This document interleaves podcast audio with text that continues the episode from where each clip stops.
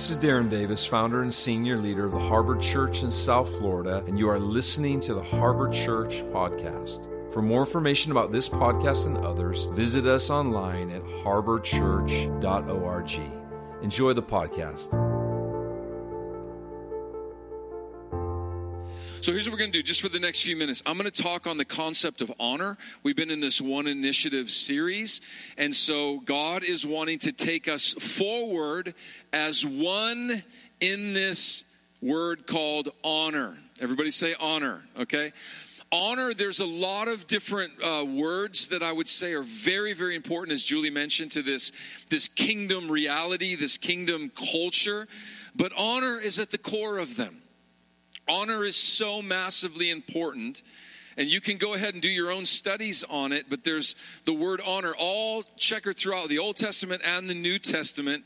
But we're going to specifically start off by looking in John chapter 17. And the reason we're going to go there is because this is a really important moment in the life of Jesus as he's getting ready to go to the cross and he knows his life on earth is going to come to an end. Of course, we know the story. He will resurrect from the dead. He will spend 40 days giving instruction to his followers about the kingdom of God and then he will ascend to the right hand of the Father and the disciples will actually witness this.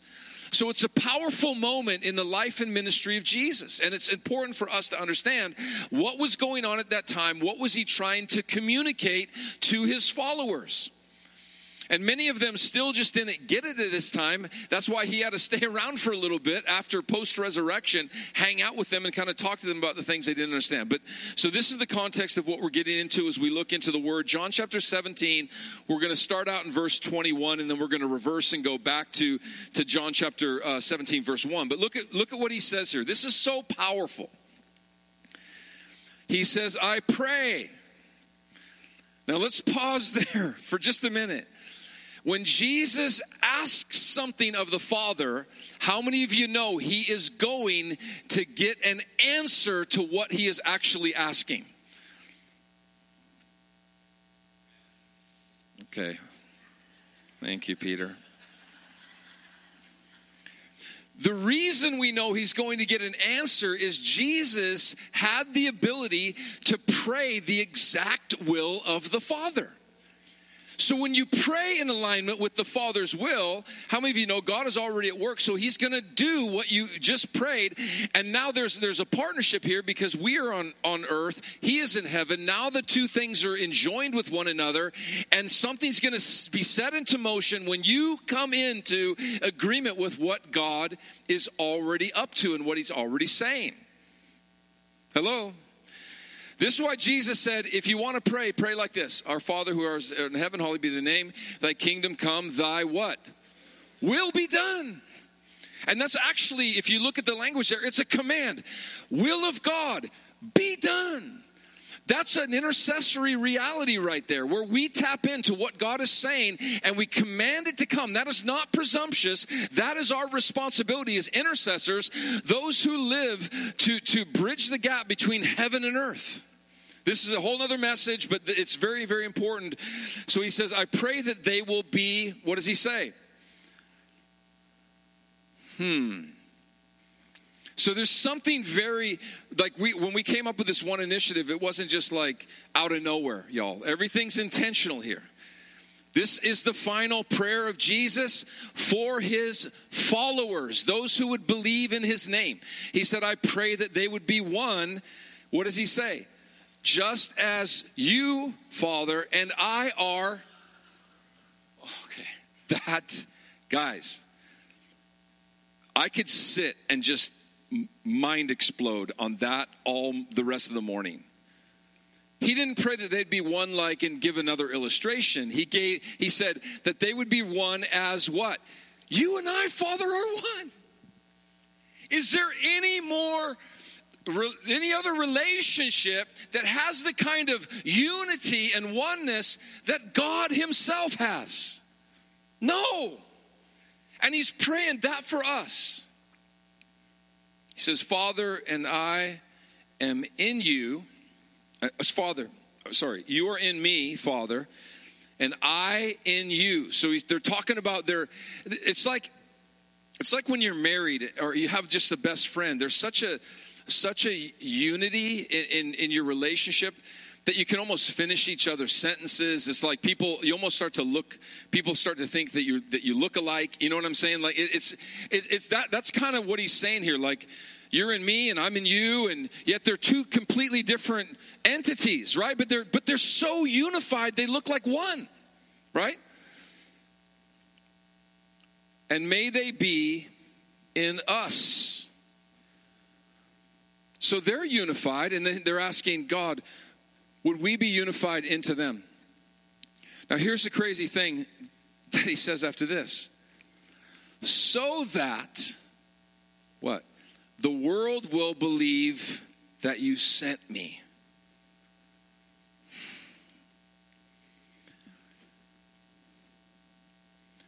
I think it's all of our desire in this room for the world to actually believe in Jesus. But not just believe in Jesus, believe who this Jesus actually is. This is really important. Because a lot of people will say, I believe in Jesus. But for them, he might be some cosmic Santa Claus that is there to give them the wishes that they beseech him for. And when those things don't come, they get disillusioned with the cosmic Santa Claus called Jesus. Others may think he was actually a prophet. There are religions out there all over this world, major religions, that believe in Jesus. But they believe he is only a prophet. So when he's talking about that the world would believe that you sent me, what is he getting at here? He wants the world to understand and know that he is God in the flesh, exhibiting the full and exact nature of the Father himself as he walks in earth as this God man. God with us, yet one who gave up his divine privileges as being God. Why is that so important, Darren? Because listen, now we have an example to follow. If he came fully as God, which he did, but he didn't give up his divine privileges and walk on earth as a man, then we wouldn't have an example to follow because we can never live up to that. But now he's saying, listen, I was graced by the Father to do it as God, given up my divine privileges, I've now served as an example for you. Now I live on the inside of you, and I'm going to grace you with the same capacity that I was given to live a life out that looks like mine. This is massive. When I was um, doing my flight trainings 15 years ago, actually, I think it might be 16 now. It's hard to hard to really comprehend that, but I was I was learning lots of things. But the two most vital things that I had to learn to do were takeoffs and landings. How many of you know those are very important aspects of flying? What you guys don't know is that the most vulnerable part of the flight is actually on the takeoff. Y'all are sitting on the airline as you're flying, thinking that everything is all good. And those guys up in the cockpit are praying, May God get us to altitude without any issues. Altitude, we get scared of heights. Altitude is a good friend to the pilot. Why? Because you have some you have some options if something were to go wrong, especially the higher you are. Okay? So when I was getting trained, I'm like, wow, I didn't realize this, that this is a really most vulnerable part of the flight. The landing is the most difficult part of the flight, but the most vulnerable part of the flight is takeoff.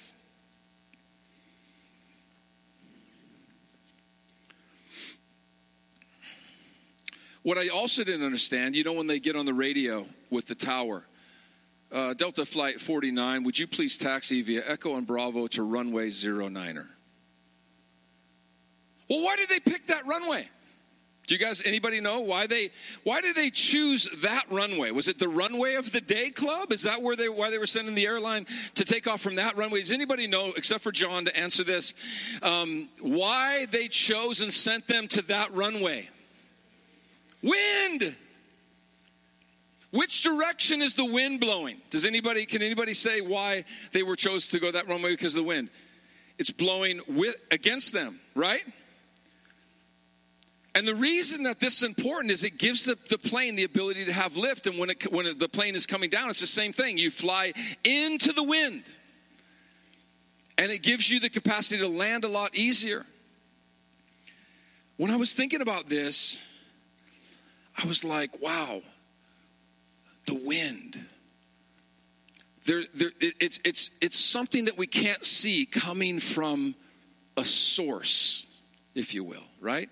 You ever been out there in the wind and it's blowing, it's in your face, and it's like, it's real, you feel it, you know it's there, it's coming from wherever, however, and, and you're like, but, it, but it's hitting you in the face, and there's something very powerful about that. Well, look at this with me in John chapter 17, verse 1 after he said these things, which you'll have to go and read those verses before John chapter 17 to figure out what he's trying to talk, what he was talking about there, it says that he looked up to heaven why was he always face to face with the Father? Because there was a wind coming from that place to his soul. You see, a lot of times we don't want to deal with the wind because maybe it'll mess up our hair, ladies in the room, right? Come on. Wendy hates the wind. I always like we have we have a a convertible that my dad gave to us and I like taking her for rides, but if she doesn't have a hat on, she is miserable because of the wind on her hair. But there's this there's this aspect with God where as we look at God, we we we engage him face to face. The Brazilians and Portuguese would say face face, face to face. It's what happened with Jacob when he had an encounter with God. How, how, what did that encounter look like? It looked like an encounter face to face with God. What about Moses? When God came and passed by, like it was, it was an, an encounter with the face of God. The Lord was like, "Listen, if you look at me, I don't even know if you're going to be able to live. It's so powerful. It's like a wind that allows you to take off in life and to land." But here's the thing that we don't understand. It's not only face to face with God, but it's face to face with each other. Sometimes I even, this is weird, Darren, in my thoughts, so just go with me for a minute. But I look at this room and I'm like, I see this chairs stacked like this. I'm all, the reason they're curved is because I want you to somehow see the other people in the room. It's not because we thought the look was cooler. I'm like, we don't, we don't look at each other. We need to create environments, and, and, these are really important for us to do as the body of Christ moving forward. Environments, that's why I'm so excited about beauty and breakthrough, is because we need environments where we sit not only face to face with God, but we sit face to face with one another. Why? Because you can't take off into your destiny without sitting face to face with God and the wind that's flowing from Him. And guess what? You can't take off into your destiny unless you're sitting face to face with other people that enables you to step into your destiny. Oh, we think, oh, it's just me and God. That is garbage. It isn't just you and God. God never created you just to walk by yourself and absent from community. God has you face to face with Him, and then He puts the reality of that into motion as you're face to face with other people. We are scared to death of vulnerability. But vulnerability is going to give us the wind from heaven that we're going to need to take off into new seasons which we're coming up into one, and also land and, and fulfill and walk outrightly the last season that we were in. How many of you know it's important to be face to face with God in seasons you're ending, face to face with people in seasons that you're ending? Because how you lived and existed in one season is how you'll enter into the next season.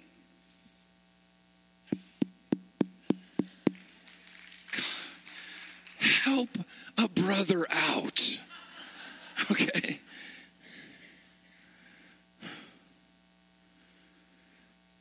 So here's what he said to the Father in verse 1 The hour has come, glorify your Son. Well, doesn't that seem a little self serving? Dad, hey, the hour's come, glorify me. But then we don't see the last part of that sentence. So that I can do what?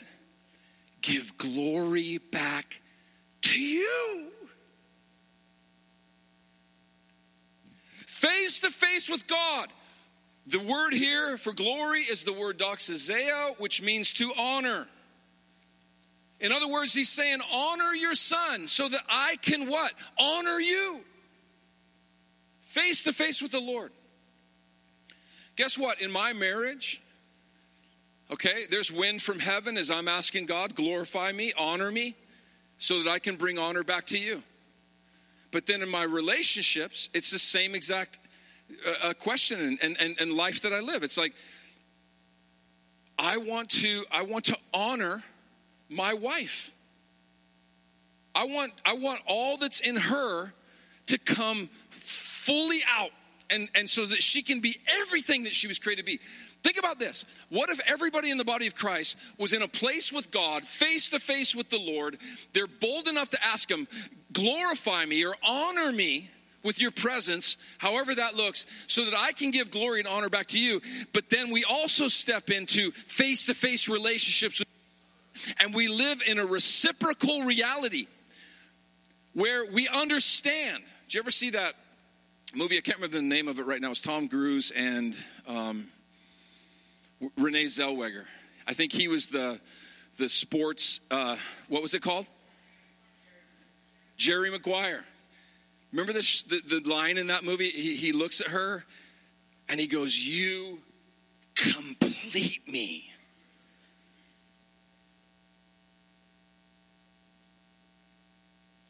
What is he? Sometimes God has to take worldly movies like that to teach us kingdom principles. We don't understand that we are completed in God Himself.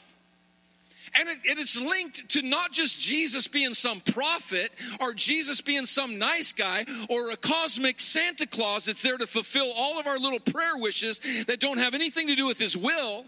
Come on, you remember that boyfriend or girlfriend that you asked God for? Please, God, give me this person to be my wife or my husband. You are thanking him now that he didn't ask you, answer your prayer. Or maybe it did end up happening and you're like, what have I done? but we are complete in this one and you, you guys can come back up. In this one who existed before anything else existed. He's not just some prophet, he existed before anything else existed. He has no beginning, he has no end.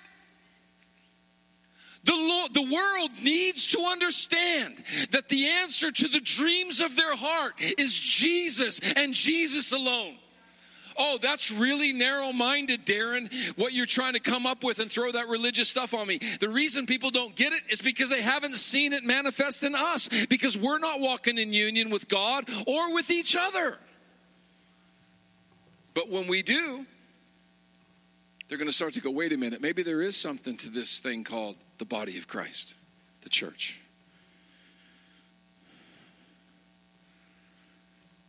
Reciprocal relationship. That's not transactional. You know what transactional is? Hey, Gabby, if um, you do this for me, then maybe I'll do something for you, help you out a little bit. If you guys give in to the one initiative, and I ask our financial people for that information, then I'm going to treat you differently because you made a transaction.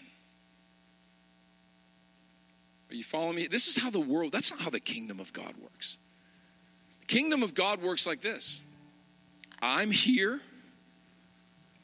to give everything of my life to you so that you can soar and be everything that God called you to be. As we mature, then that's reciprocated. Not because we have a transactional agreement, but because we're maturing. And we all begin to realize we're here to make someone perfect.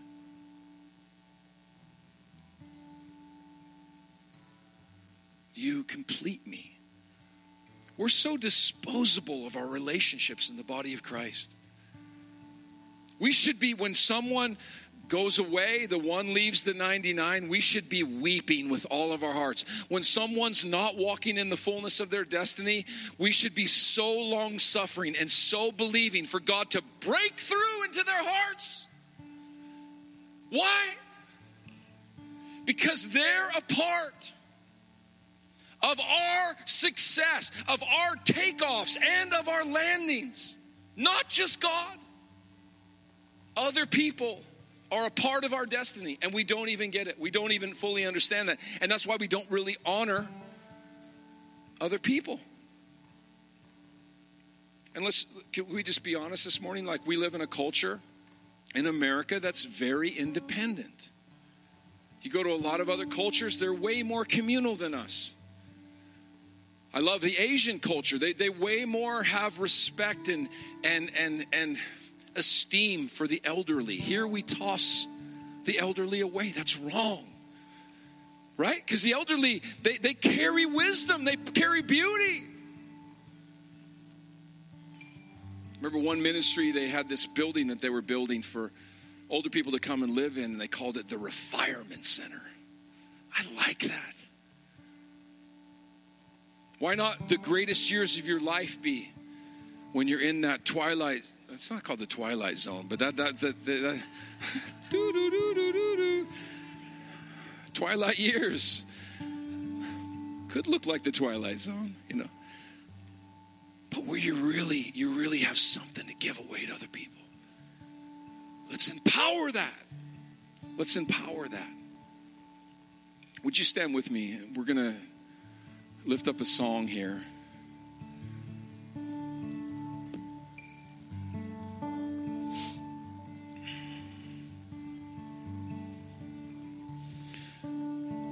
This is this is awesome. The final prayer of Jesus for his followers, which he said, by the way, were not just these ones that he was with at the time. He said, for all those that would follow in his name, was make them one as you and I, Father, are one so that the world may believe. His final prayer, which goes hand in hand with this, if you remember, he's on the cross, he's about to take his last breath, and what does he say? Father, forgive them, for they do not know what they are. Come on. Father, forgive them, for they do not know what they are doing. The first one over us was a prayer of activation. Come on, church get activated. If you're stuck, get out of that place. If you're offended, if you're unable to connect with other people in, in a face to face kind of intimate way. I was talking to a guy the other day. He said, Man, we do church really well with large gatherings and even kind of small groups, 15, because you can still hide in both. And if you're not careful, even with the one on one or the two on one or the three on one kind of times, you could, oh, how's everything? Oh, it's awesome. Catch the wind. Catch the wind that's coming off your brother or your sister. Don't be afraid of vulnerability. Don't be afraid to humble yourself. Don't be afraid to break through because honor will meet you there.